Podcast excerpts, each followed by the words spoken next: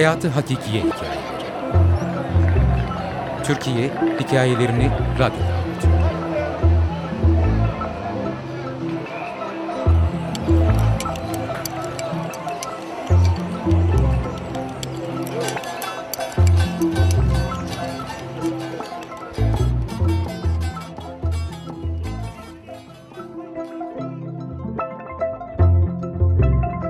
Bir Maria Brown evliliği. Üniversitenin kısa tatilinde Atlantik kıyısından güneye inmiştik. Birkaç ay içinde doktora tezlerinin yazımı bitecek. Güneşli bir sabah. 12 Eylül 1980 günü dönüş için yola çıktık. Konuşa susa ilerliyoruz. Bir yandan da yerel istasyonları dinliyoruz. Birden dikkat kesildik. Türkiye'de ordu idareye el koymuş. Yanımdaki kendiliğinden filozof, biz derslere girerken Young'dan Nietzsche'ye, Kant'tan Spinoza'ya, kütüphanenin tozlu raflarında bulduğu tüm derinlikli kitapları, Marx ve kısmen de Freud hariç, devirmiş ama siyasetten anlamayan, günlük gazete okumayan sevgilim, aynı zamanda eşim, asker babadan yetişme, iyi oldu dedi. Orada onlara gösterir şimdi, ortalığı karıştırmak neymiş. Atışmamız epey sürdü. Sonra sessizliğe gömüldük. Hızlı, akışkan, çalışkan, protestan disiplinli Amerikan gündelik hayatı devam etti. Arkadaşlarla karşılaştıkça junta darbe konuşuldu. Atışma kavga sınırında suskunluğun ağır bastığı bir iletişim. O zamanlar Orta Batı'da Türkiye'li öğrenci sayısı az. Çoğu üniversiteye yeni başlamış. İlişkiler de pek derin değil. Hayat devam etti. Tezler yazılıyor, ders veriliyor. O aynı zamanda bir başka yerde uzman olarak yarı zamanlı çalışıyor. 2 Kasım 1980. Üniversiteden erken döndüm. Baktım sessiz oturuyor. Kalktı, öptü. Yanına oturdum. Suskunluk bitsin diye bekledim. Annemler aradı, dedi. A'yı öldürmüşler. A, çok sevdiği kardeş. 32 yaşında Bursa'da Diskin Maden İş Sendikası'nda avukatlık yapıyormuş. İlk defa o gün öğrendik. Birkaç saat sessiz oturduk. Konuşmadı, yakınmadı, ağlamadı. Derken ayağa kalktı. Ben bundan sonra günde beş vakit namaz kılacağım, dedi. Sakın bana müdahale etme. Ailesi epey dindar, anne öğretmen, baba da subay. Biz üniversitedeyken vefat etmiş. 40 yaşlarında Van'da görevliyken, neden bilinmez, o çılgın içkici ve sert adam büyük bir değişim geçirip dindar Müslüman olmuş. Her açıdan muhafazakar ama fikirlerini tanıdığım kadarıyla epey de çılgın bir aile. Sevgilim üniversite kütüphanesinin tozlu raflarını boşaltıp felsefe adına ne varsa okurken, kardeşi de İstanbul Üniversitesi'nde annesini pek ürkütmeden bir başka düzeni bozmuş. Bir İç Anadolu kentinde oturuyorlar. Ağda Bursa'dan sık sık oraya gidip geliyormuş. Bir defasında annesi, niye seni bulmak bu kadar zor? Koca avukatsın, bir telefon numaran bile yok deyince, A, omuzu kalabalıklar hakkında çok fazla şey biliyorum. Takip ediyorlar diye cevap vermiş. Ertesi gün telefon ettik. Bursa Emniyet'ten telefon gelmiş. Oğlunuzun otopsisi yapıldı. Emniyetin üçüncü katından aşağı atlayıp intihar etmiş.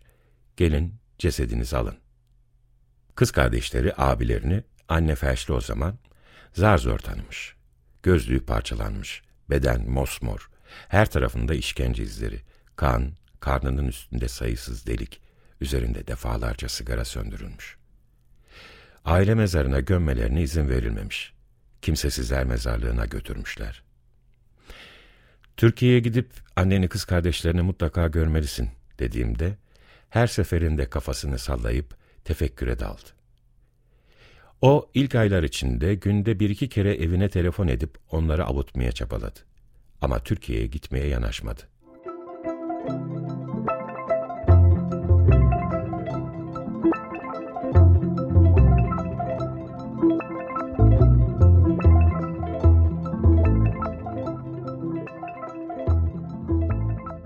...1980 Aralık sonu. Tezi savundum. O gün izleyen iki yıl boyunca o namaz kıldı, dua etti. Bulunduğumuz kentte yeni oluşturulan camiye gitti. Saygın teologların İslamiyetle ilgili yazdığı kitapları okudu. Tez söze etmedi, edilmedi. Çalıştığı işi sürdürüp üniversitede nasıl ders verebildi bilmiyorum.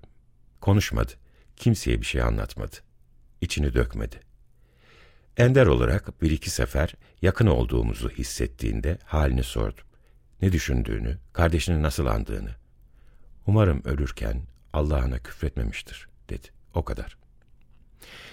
İletişim kurmak için epey çabaladım. Ama başka zaman konuşur tartışırken tüm düşünce tarihini dolanan, kitaplardan koca paragrafları, şiirlerden onlarca mısra, özellikle Rilke ve Rumi, ezberinden okuyan adam, hissiyatını çok kısaca bir, belki iki kereden fazla paylaşmadı. Ocak 1980'de diplomayı aldıktan sonra Michigan'da bir misafir profesör buldum. Bazen ben gelirim, bazen sen düzeninde anlaştık. Geçici olarak oraya taşındım. Hoşuna gitmedi ama sesini de çıkarmadı. Bundan önce ve sonrasındaki yaklaşık iki yıl boyunca hayatımızın hemen her gün hiç bilmediğim yeni adetlerle devam etti. Çalışma alanı ekonomiydi ama o düşünce üzerine ne varsa onları okudu. Bunlar kütüphaneye iade edildi. Geldi İbni Gazali, Muhittin Arabi, İbni Haldun ve şu an ismini hatırlayamadığım başka yüzlerce yılın İslam düşünürü. Alışveriş için büyük bakkallara gittiğimizde namaz saatini izler, kıbleyi hemen bulurdu. Saat yaklaştı mı her ne olursa olsun eve dönmemiz, namaz saatini geçirmememiz gerekirdi. Keza misafirlikteyken namaz vakti geldi mi derhal eve dönmeliydik. Yoksa müthiş sinirli olurdu.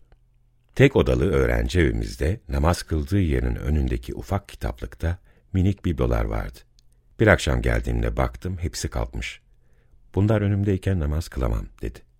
İçki çok sever ve içerdi. Şimdi yasak oldu. Et çok severdi ama artık İslami usule uygun kesilmiş et bulmak gerekti. Deniz mahsulleri önce Muhammed'in sözünü aktardı bana. Rivayete göre denizden babamı çıkarsalar yerim demişti. Ama aradan birkaç ay geçtikten sonra artık o çok sevdiği karidesler, yengeçler de tabu oldu.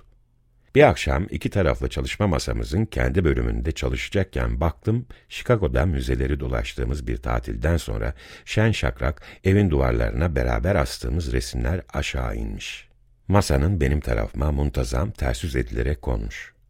Ucuz Van Gogh baskıları, Picasso, Birikel Greco, Renoir Cezanne, 10-15 resim. O kadar şaşırdım ki. İslam kültürüm biraz zayıftır. Anlatmak zorunda kaldı. Bir pazar sabahı erkenden Michigan'ı aradı. Bundan sonra kredi kartını kullanma dedi. Hepsini iptal ettim. Ne olduğunu ancak telefonu kapattıktan sonra kavrayabildim. Giydiğim yazlık elbiselere, şortlara laf etmeye başladı. Bir gün sen her şeyi o kadar değiştirdin ki ne bileyim yarın öbür gün üzerime kuma almayacağını dedim. Doğru dedi. Bu İslam'da vardır ve mümkündür. Ama ben seni çok seviyorum ve asla yapmam. 1982 Kasım ayında Türkiye'yi ziyaret etmeye karar verdik. Yaz sonundan başlayarak özel eşyalarımı kutulara yerleştirdim. Beraber geldik. O bir buçuk ay kadar kaldı. Sonra Amerika'ya döndü. Üç ay sonra ben çalışmaya başladım. İki yıl kadar telefonla iletişim kurduk. Anlaşamadan konuşmaya çalıştık. 1984 yazında dava aç boşanalım diye telefon etti. Kıpırdayamayınca kendi dava açtı. Avukatına ben de vekalet verdim. İki ay içinde bitti. 1985 yazında Türkiye'ye geldi. Beni aradı. Tezi bitmiş. Eski diye geride bıraktığım bir bluzu getirmiş.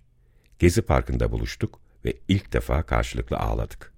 Bir akşamda o yıllar yazları Yeniköy'de açılan Bilsak'a gittik. Kız kardeşleri adetlere uygun bir hanım bulmuş. Evlenecekmiş. Yemek ortasında kalktı camiye gitti. Yarım saat sonra geldi. Ayrılmadan da sen artık bana namahremsin. Ben evdeyken sakın gelme talimatı verdi. Sordum. Hanımın iyi hoş mu? Taş yerinde ağırdır dedi. Anneme gittik ve yolda otobüs durakladığında birlikte namaz kıldık. Büyük aşk ne oldu diye soran bir iki arkadaşı anlattım. Son üç yıldır 12 Eylül yazılarımda A'yı anabildim. 35 yıl sonra da o dönemimi özetleyebiliyorum. Bir Maria Brown evliliği. Yazar Sarina. Editör Behçet Çelik. Okuyan Adnan Acar.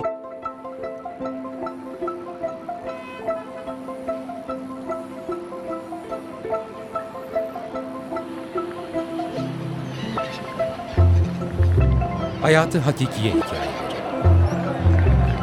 Türkiye Hikayelerini Radyo'da